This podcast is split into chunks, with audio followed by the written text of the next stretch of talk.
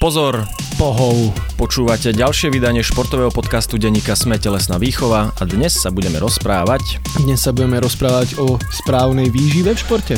Presne tak, našim hostom je Milan Sedliak, e, odborník na výživu, ktorého možno poznáte aj pod prezývkou docent, s ktorou vystupuje na silných rečiach, takže možno to bude aj trošku vtipné. Vítaj. Ďakujem. V prvom rade ti gratulujeme k čerstvo získanému titulu skutočného docenta na vysokej škole. Ďakujem. Dokonca na univerzite. Na univerzite, áno. Môžem menovať? Nie to Môžeš Univerzita. Komenského. No, najlepšia univerzita na Tá je Slovensku. snať aj v top 800 na svete, nie? Áno, najväčšia a najstaršia. Slovenska. Výborne. No, Super. takže už máme zadefinovanú aj tvoju vedeckú autoritu, z ktorej takejto pozície nám budeš dnes rozprávať. Výborne. Povedz nám, ako sa z chlapca zo severu, z Liptova, stane človek, ktorý si povie, že mm, ja by som chcel ľuďom radiť v zdravej výžive. Ako vyzerala tvoja akademická cesta, povedzme. Bola za tým puberta ťažká. A mal som ísť na architektúru a potom som si povedal, že vlastne ak chcem byť svetový šprinter, tak som sa ocitol na fakulte telesnej výchovy a športu. A potom som zistil, že ak chcem byť vedec, tak som sa ocitol vo Fínsku v kancelárii s človekom, čo strašne riešil proteíny a takto sa to celé nejak začalo. Ty asi nie si dosť vysoký na šprintera, že? Pre tých, čo asi nevedia, ako vyzeráš. Ani vysoký ani nemám tú správnu farbu kože. To nie je ako rasistické, ale naozaj tá, tá genetika v tomto zohráva a veľkú úlohu a sme si samozrejme rovní pred Bohom vo veľa veciach, právne a tak ďalej, ale biologicky nie na, naozaj. Ty. Nemám správnu kožu. Ale tak si multitalentovaný, už som počul zatiaľ za minútu a pol architektúru, šprint a teraz teda výživu. No práve, že ten talent tam asi moc nebol, lebo v tom šprinte určite nie, tá architektúra, no neviem, či by to nebolo druhý ten, čo to bolo, Apollo, Business Centrum, takže možno, možno to dobre dopadlo pre spoločnosť. A na tú šfetovešku si išiel už ako s tým, že chceš byť výživový poradca, alebo si tam išiel študovať niečo? Nie, ja som šport konkrétne? učiteľ, telesná výchova, ja som, ja som naozaj sný telocvíkar plus biológia. No a potom som si robil doktorantské a tam ma to tak nejak oslovilo, lebo sme robili rôzne veci okolo svalu a tie bielkoviny, čo zjeme, tie teda majú dosť taký zásadný vplyv na to, ako sval rastie. Takže.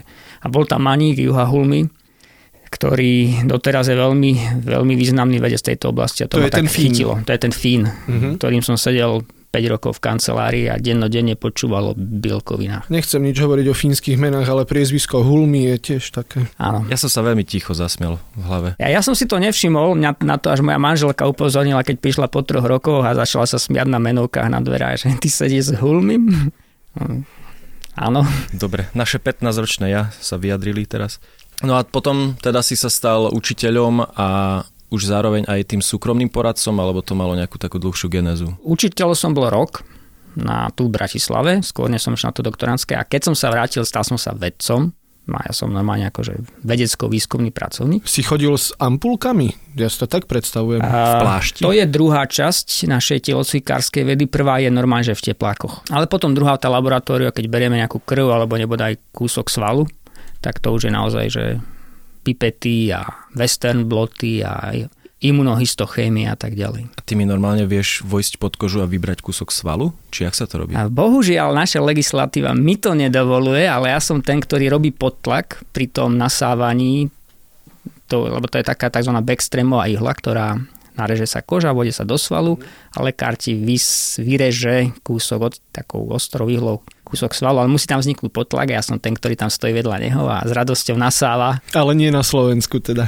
Hej. Aj tu, no. Je aj takto? Práve, takto. že Nori, tam by som to mohol robiť, keby som bol v Norsku. Mhm, jasné. A spomínal si teda, že dve fázy, hej, že jedna je v teplákoch a druhá je v laboratóriu. A tá v teplákoch je potom čo? To sú tie, že ako merania nejakých výkonov, alebo čo to je? To môže byť všeličo, ale ja, čo sa s kolegami zaoberám, je vlastne vplyv rôznych druhov cvičenia, hlavne silového, ako prevencia, respektíve liečba rôznych ochorení. Máme projekty s Parkinsonikmi, s Alzheimerikmi, mali sme hypogonadálnych mužov, čo vás možno chlapci bude zaujímať. To Musíš to vysvetliť. to sú chlapi, ktorí majú nízky testosterón a dôsledok toho je, že sú depresívni, nerozhodní, obézni. Neviem sa rozhodnúť, či ma to zaujíma. Nie som obezný, ale trošku sa bojím. No a to je zaujímavá diagnoza, lebo je vlastne na Slovensku náhodne len objavovaná, ale pritom sú to reálne problémy, lebo tam sú vysoké rizika rôznych ochorení, sa srdcovo a tak ďalej. A ten život aj rodiny je vždy trpí, lebo tí chlapi proste nízke libido a, a tak ďalej a tak ďalej. Čiže my sme s nimi cvičili Takže to je tá fáza v teplákoch, že my vždy niekoľko mesiacov s nimi cvičíme, meriame, čo sa stane pred a čo sa stane po. Čiže ty sa venuješ nielen, lebo akože zdravá výživa je jedna kategória, hej, ale takáto akože reálna liečba, alebo teda diagnostikovanie, hej, a zisťovanie, ako by mohla nejaká liečba fungovať, to je úplne iná kategória, nie? To je asi, že výskum. Dá sa to teda. spojiť, je to výskum samozrejme. Teraz napríklad docentka Ukropcová z biomedicínskeho centra máme projekt, kde kombinujeme pohyb, tú akože to cvičenie s suplementáciou karnozínu. Neviem, či ste počuli o výživom doplnkom karnozínu alebo beta-alanín. Áno. To už skôr. To už skôr, lebo karnozín sa skladá z beta-alanínu a z histidínu.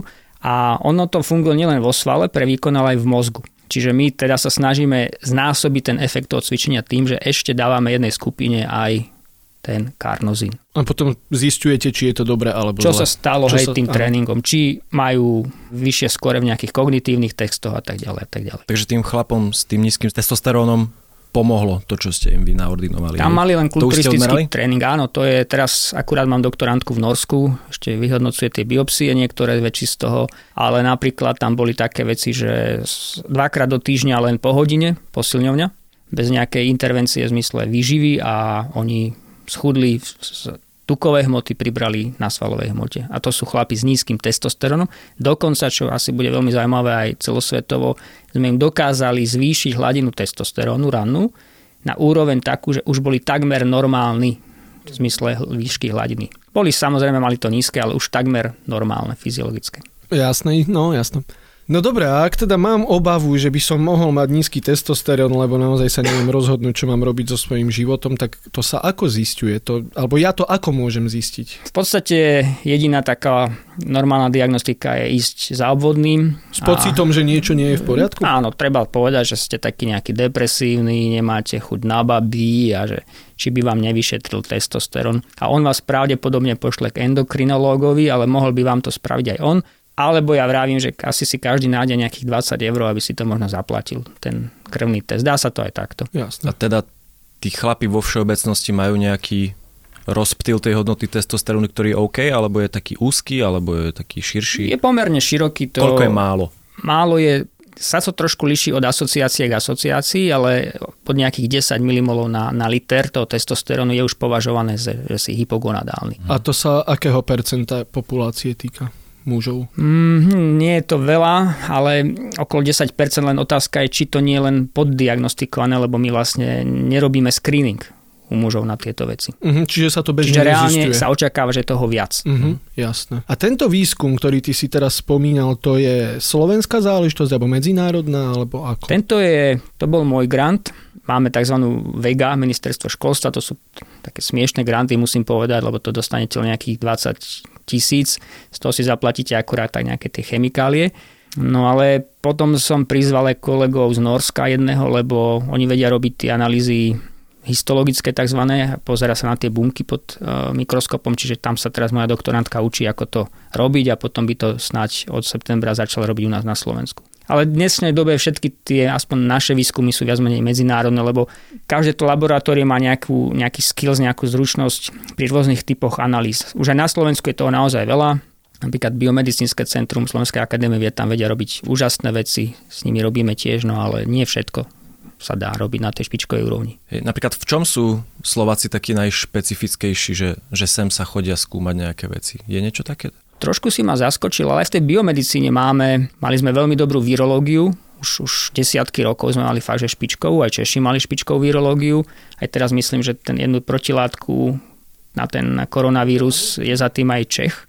No a sme aj v tomto dobrí, sme dobrí v technických niektorých tých e, vedách, takže určite sa nájdú oblasti, nehovorím už o IT sektore a tak, ale Máme, máme aj v tých uh, biomedicínskych naozaj týmy, ktoré sú špičkové vo svete. Ale je to trošku, ako nechcem ja úplne zabrdať do tejto témy, ale je to trošku problém aj, že podfinancovania nie, lebo ako to je úplne iba taký, že circumstantial evidence, ale ja keď som bol pred Vianocami v Kenii, tak som sa bol očkovať a vedel som presne, hej, že my máme teda že špičkové vlastne tieto um, zariadenia, kde mm, sa chodíme očkovať pre takýmito cestami a išiel som, to je tu na americkom námestí, do tej budovy a tá vyzerala ale že katastrofálne, hej, že to je že rozbité, opadané. Myslíš Mickevičovú? Uh, naproti, naproti no? oproti Mickevičovi, to je proste, to ideš do dvora, tam je to obrastené, špinavé, opadané, hej, a ty akože si povieš, že kam to idem, hej, a potom už pôjdeš, ideš dovnútra a tam absolútne vidíš profesionalitu, hej, to, to bolo akože všetko vynikajúce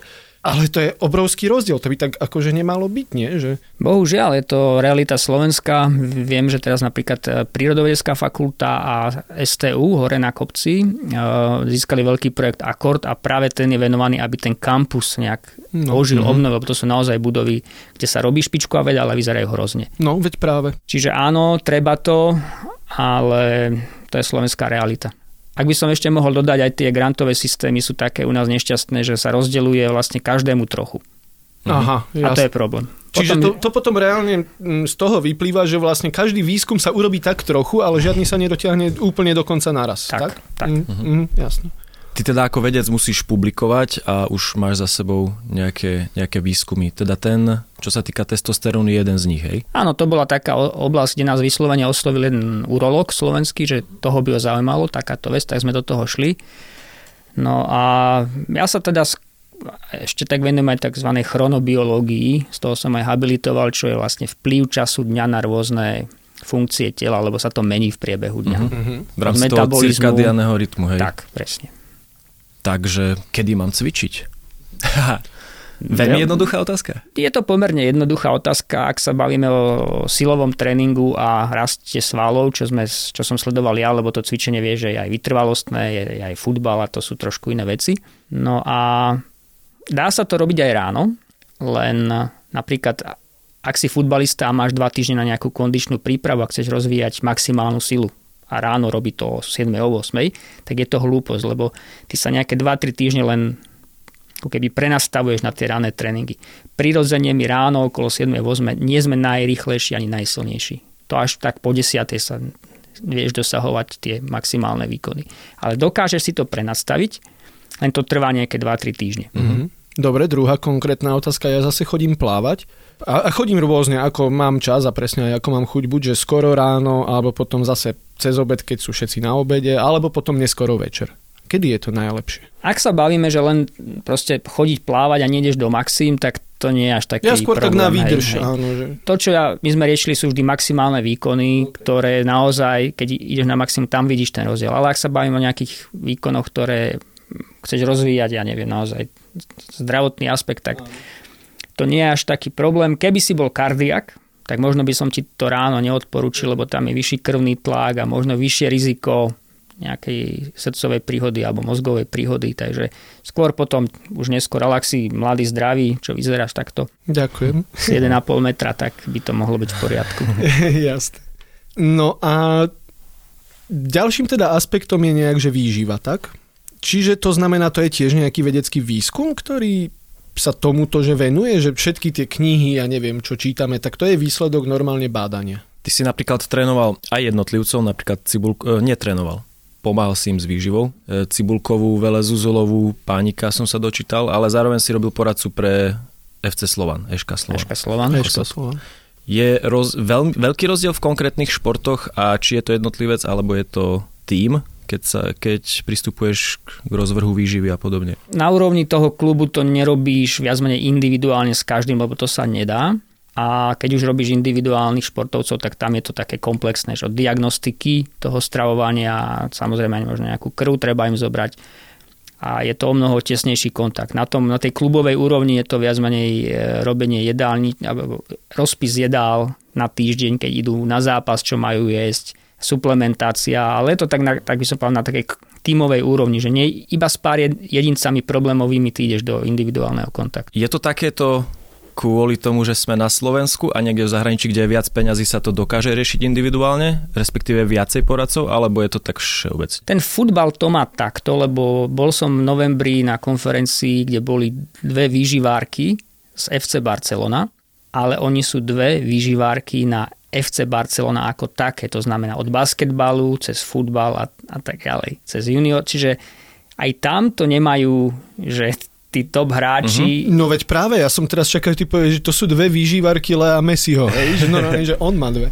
Nie. To naozaj, to je zaujímavé. Samozrejme, že, že takíto majú prioritu, tak ako aj keď, ja neviem, ma niekto osloví, že tento je problémový hráč, tak sa mu samozrejme povenujeme individuálne, ale Niekedy to ani netreba, oni sú sledovaní tí hráči a keď je výkonný, keď je v nejakom, že má tuk, ako by mal mať, tak a stravuje sa v tom klube, lebo aj u nás e, na Slovanie to tak, že má, máme dvakrát do dňa to jedlo, čiže vie, že aspoň dvakrát do dňa zjedia niečo, čo je OK. A čo znamená ten problémový hráč? Teraz nečakám, že budeš vyťahovať nejaké historky, ale to Mena. je, že, že má napríklad že nejakú prirodzenú tendenciu, ja neviem, hej, naberať tuk, alebo nedodržiava samozprávu, alebo čo to? Životosprávu. Životosprávu. No ani samozprávu, kto, jak je to taký meský poslanec. Väčšinou je to o tom, že sú ťažší, než by mali byť podľa buď trénera alebo majiteľa klubu, tak to treba potom vždy naozaj vyhodnotiť, či je to naozaj tak, čiže to pomerať nie len, že vidím, zdá sa mi, alebo má niekto pocit, že je moc svalnatý, napríklad také sme riešili a že potom je pomalý, čo už je trošku problémovejšie, lebo keď ho budeme nejak snažiť sa dať dole z toho svalu, on môže relatívne reálne zoslabnúť a byť potom menej výkonný. Takže, ale gro je toho, že, že v úvozovkách má viac tuku, než by mal mať. A títo športovci, lebo to už sa naozaj bavíme o profesionálnych športovcoch, oni to tak povedať, že ochotne dodržiavajú, alebo je to také nutné zlo, alebo sú s nimi aj problémy naozaj? Je to individuálne. E, ľudia napríklad ako Rišo Pánik, s ním som robil dve letné sezóny, keď tu bol, tak to je človek, ktorého až človek musí krotiť. Že to je naozaj taký profík, že to chce mať všetko tip top, no a potom sú úplne extrémy, ktoré je tam veľa peňazí, samozrejme tak nejak to teda skúsi, ale to je, každého to boli a mňa to boli, lebo vidím, že sa mu do toho nechce, no ale tak je tam nejaký tlak z hora, takže to musí robiť. Naozaj aj v tom futbale je to, strašne sa líšia tí ľudia. Áno.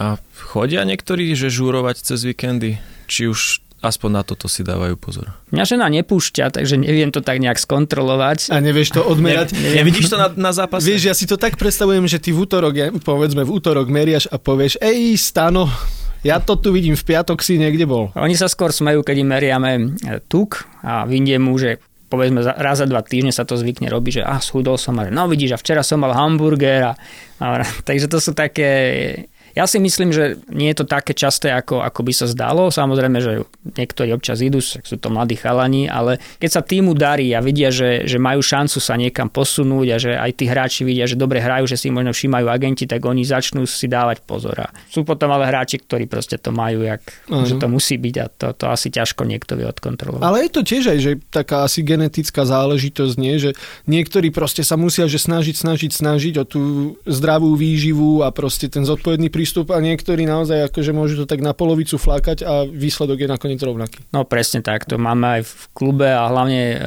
hráči afrického pôvodu, tí sú väčšinou na tom tak, že majú pomerne veľa svalovej hmoty a menej tukovej hmoty prirodzene, čiže oni chodia vysmiatí, lebo stále majú tie kocky na bruchu Jasne. a tí naši hráči, ja neviem, maďarského pôvodu a tak, ktorí od malička jedia tie segediny alebo aj gujáše, tak tí, tí chudáci potom musia o mnoho viac na tom robiť. No. Je, je tam, sú tam tie genetické rozdiely aj v zmysle tých e, rasových rozdielov. A na druhej strane, aký som si mal vybrať medzi kockami na bruchu a segedinom, tak si vyberiem vždy segedin. Ja by som pokojne do tých kociek išiel. No, tak a, a fajčia športovci ešte? Respektíve všímaš si to, alebo... S... Neviem, také mi napadlo. Veľmi málo. Veľmi málo. Keď som bol v tej Škandinávii, tam strašne bol rozšírený ten tabak e, pod Peru, čo sa dáva, neviem, ako to oni to nazvali. Nú, to je švédsky, oni to nazvali núska po fínsky. To stojí tak potom sa z oškaredia ďasna. Aj to, je tam samozrejme pomerne vysoké riziko rakoviny tej sliznice, lebo to je priamy kontakt dlhodobý. A tam mali veľké kampane po zimných štadiónoch pre juniorov, že toto nerobte, to je proste ako môže to viesť k rakovine. A, ale tam bol, to bolo veľmi rozšírené. U hokejisto napríklad vo, vo fínskej lige. To, to si berú ten nikotín ako stimulant, nie? Tak. A nechcú si kaziť plúca, tak si skazia nikotín je, áno, nikotín je momentálne dokonca na tzv. monitorovacom zozname, to znamená, že sa testuje, keď je dopingová kontrola, testuje sa nikotín, ale netrestá sa za nikotín. Ale z roka na rok vidno pomerne vysoké nárasty športovcov, čo to užívajú.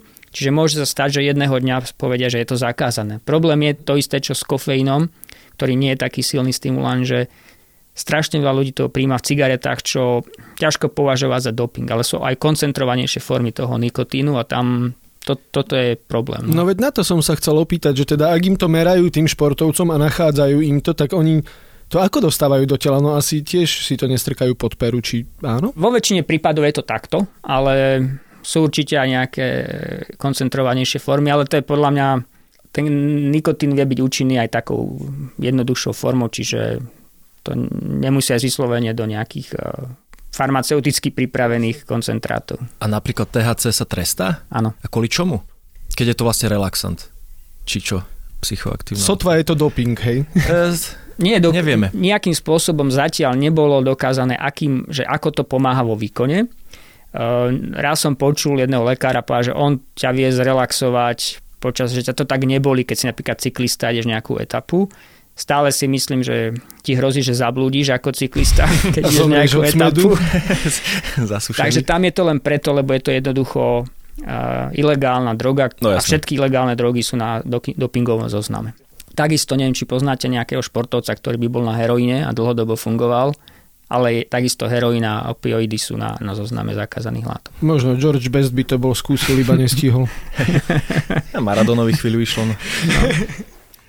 Ja som toto už načrtol v predchádzajúcej otázke. Veľmi sa líši tá športová príprava profesionálov v zahraničí a na Slovensku. Vieš to nejak vnímať alebo porovnať?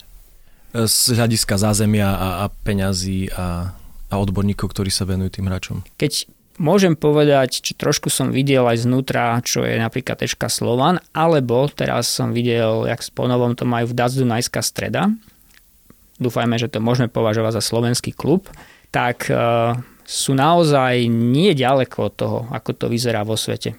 Aj v niektorých tímoch Premier League je to porovnateľné, čo sa týka stafu, čo sa týka počtu ja neviem, fyzioterapeutov a tak ďalej a tak ďalej. Takže v tomto až taký rozdiel nie je. Čo poviem za výživu, my nemáme zásadne nejaké iné veci, ako majú niektoré týmy. Keď som videl, čo robí Barcelona, tak ja nechcem povedať, že robíme to isté, ale nie je tam veľký rozdiel. A je to možno už len o tom, že, že o tej kvalite tých ľudí, ktorí sú tam, ani ja asi nie som možno na úrovni toho, čo majú v TEC Barcelona. Nechcem, viete, to je ťažko povedať, no ale nie je to taký veľký rozdiel. Už potom, keď ideme do iných tímov, ktoré majú nižšie rozpočty, tak samozrejme, že áno. Takže keď poviem tie dva, jeden, dva najbohatšie kluby na Slovensku, v tomto športe asi to nie je až taký veľký rozdiel. Samozrejme, je to priepastný rozdiel ešte možno v tom, že my nemáme priamo na štadionoch niečo ako je CT scan alebo magnetickú rezonanciu, čiže keď sa zraní hráč, musí ísť niekam, ale stále tie kluby si to vedia urobiť tak, že je to promptné. Len to není taký komfort, že ho prevezú do jednej miestnosti, tam mu to spravia. Ale celkovo táto, hlavne teda vo futbale, tá životospráva, to je taký relatívne, že nový fenomén, nie? Ja neviem, že 25 rokov možno? Lebo pamätám si, keď Arzen Wenger prišiel do Arsenalu a zistil, že akože polovica týmu sú funkční alkoholici, hej? Že akože kapitán Tony Adams mal, že reálny problém s alkoholom a s gamblovaním a so všetkým a, a fakt jedli, že hranolky a fish and chips pred zápasom, hej, a takto. A Podarilo sa mu to teda postupne zmeniť, ale tiež na začiatku nikto nerozumel, že čo vlastne robí a prečo by sa mali zdravovať, stravovať zdravo. Takže to vtedy predtým nebolo. Nie, bo bolo to presne tak, ako vravíš v niektorých kluboch, že tam sa to považovalo, že to ne, nehrá žiadnu úlohu a dá Pánske sa hrať proste, presne tak.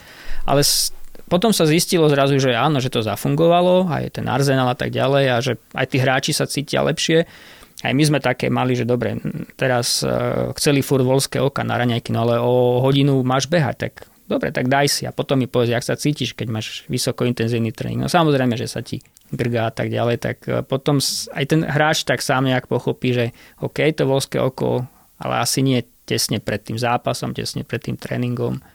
Ale je tam veľký posun. Je tam veľký posun. Čiže čo hráči jedávajú pred zápasom alebo pred tréningom? A ako skoro pred? Posledné veľké jedlo je 3,5 hodiny pred rozcvičením. To znamená, rozcvičenie začína nejakých 45-50 minút pred zápasom, pred úvodným výzdom. Ešte pred, pod, medzi tým môže mať nejaké ovocie, nejaký taký ľahký snack.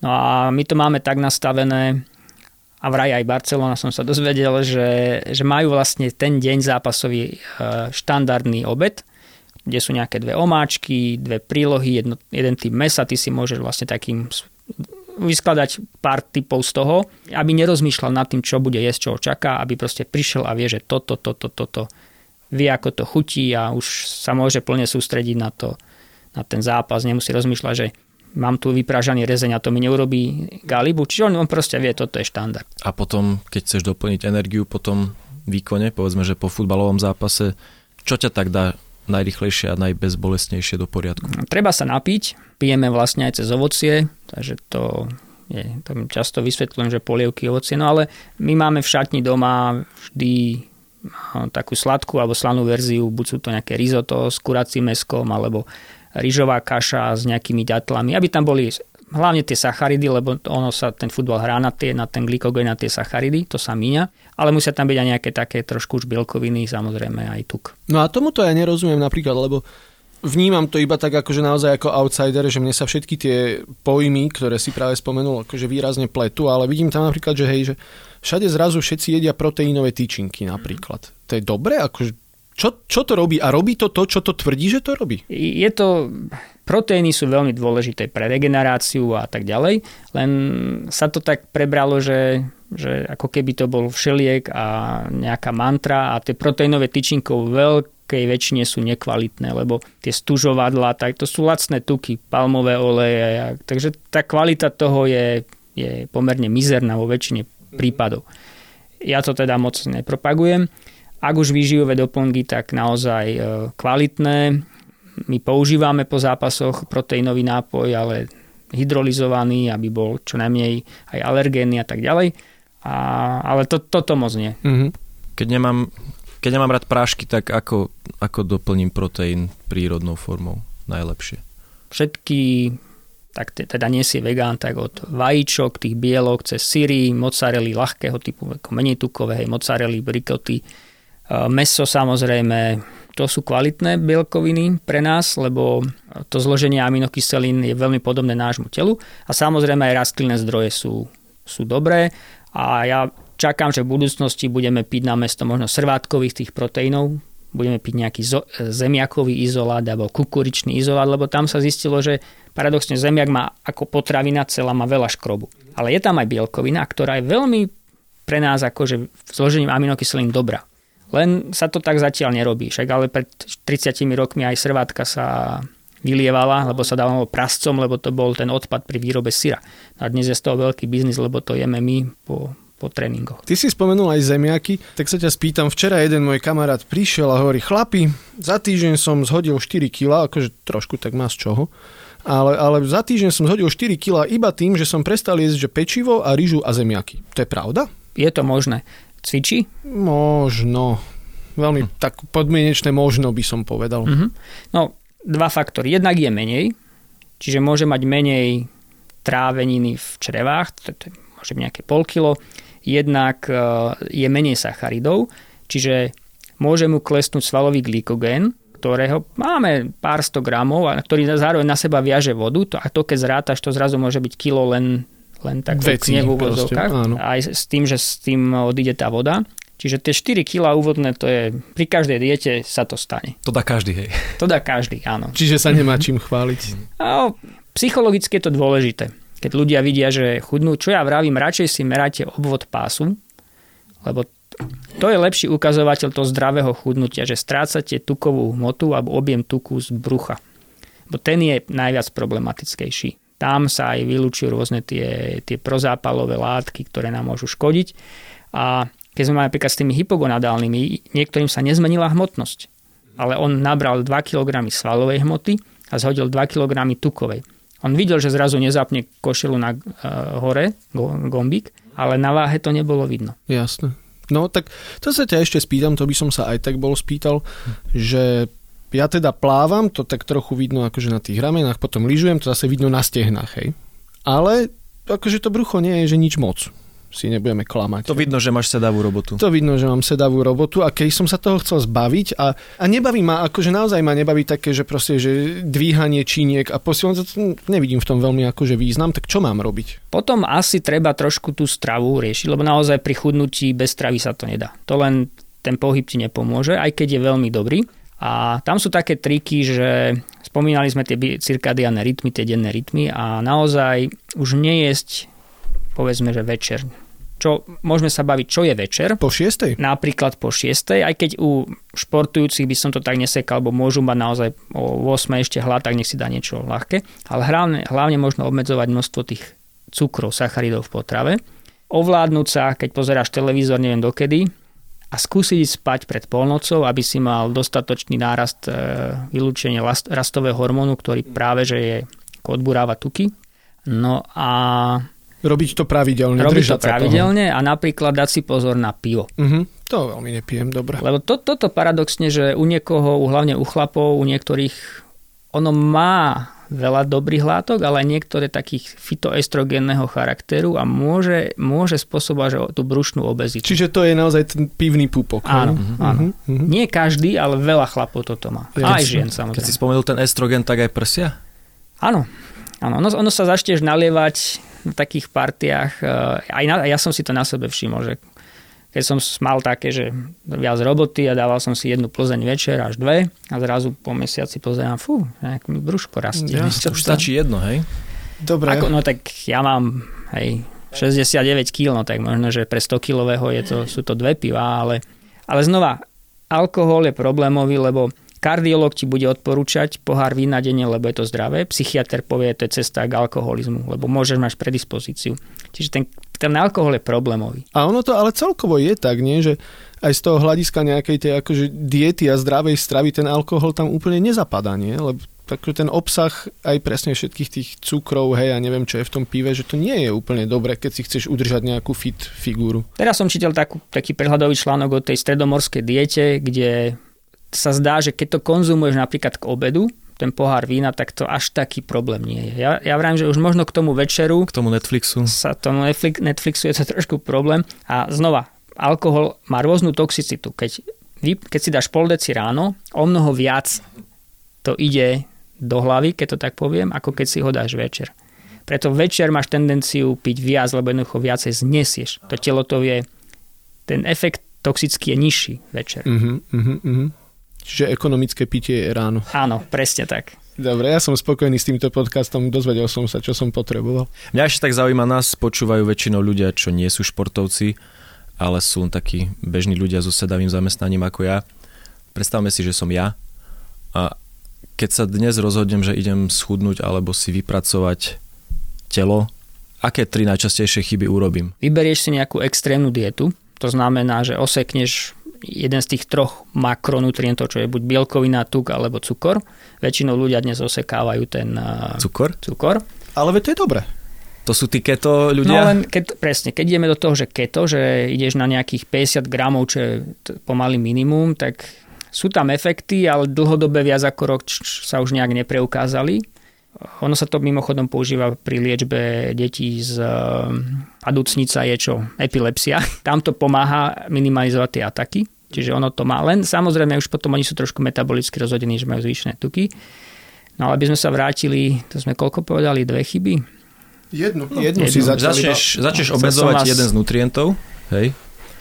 Potom um, áno. začneš si nakladať príliš veľa tréningov a tvoje telo to nezvláda? Moc sa do toho obuješ a začneš si z toho vytvárať umelý stres.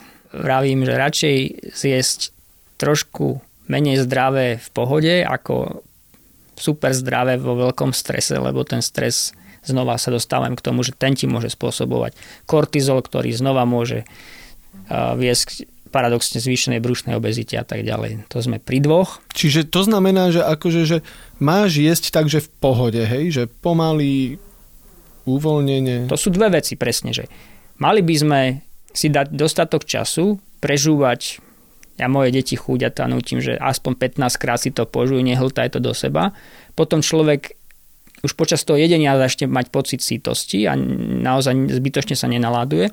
A druhá vec je, je stres z toho, že, že ako mňa vidia a ako ja chcem dosiahnuť a ide mi to pomaly a som z toho v strese. A máme stres všade v robote a ešte keď si budeme robiť stres z toho, že sa chceš cítiť lepšie a vlastne sa začínaš cítiť horšie. horšie, lebo si z toho robíš stres, tak to nie Jasne. je dobré. Aha.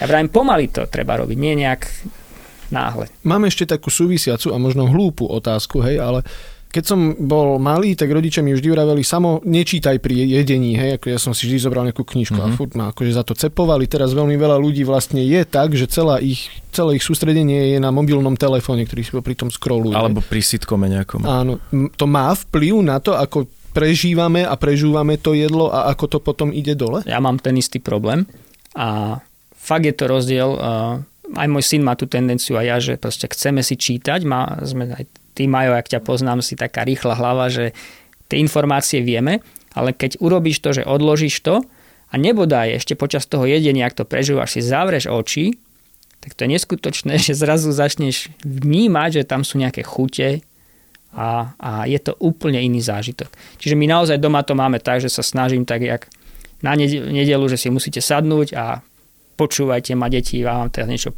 budem rozprávať. A aby, lebo inak sa to fakt aj ten môj syn hneď si začne čítať, ešte našťastie sú, dokážu sa vládať s telefónmi, ale už tú knihu tam chce mať a chce, chce ísť. Dobre, tak to vyskúšam jedenie so zatvorenými očami. Vieš, dáš si a skúsi zájsť na chvíľku. Nerob to no, verejných priestranstvách, vyzeráš čudne, Není ale.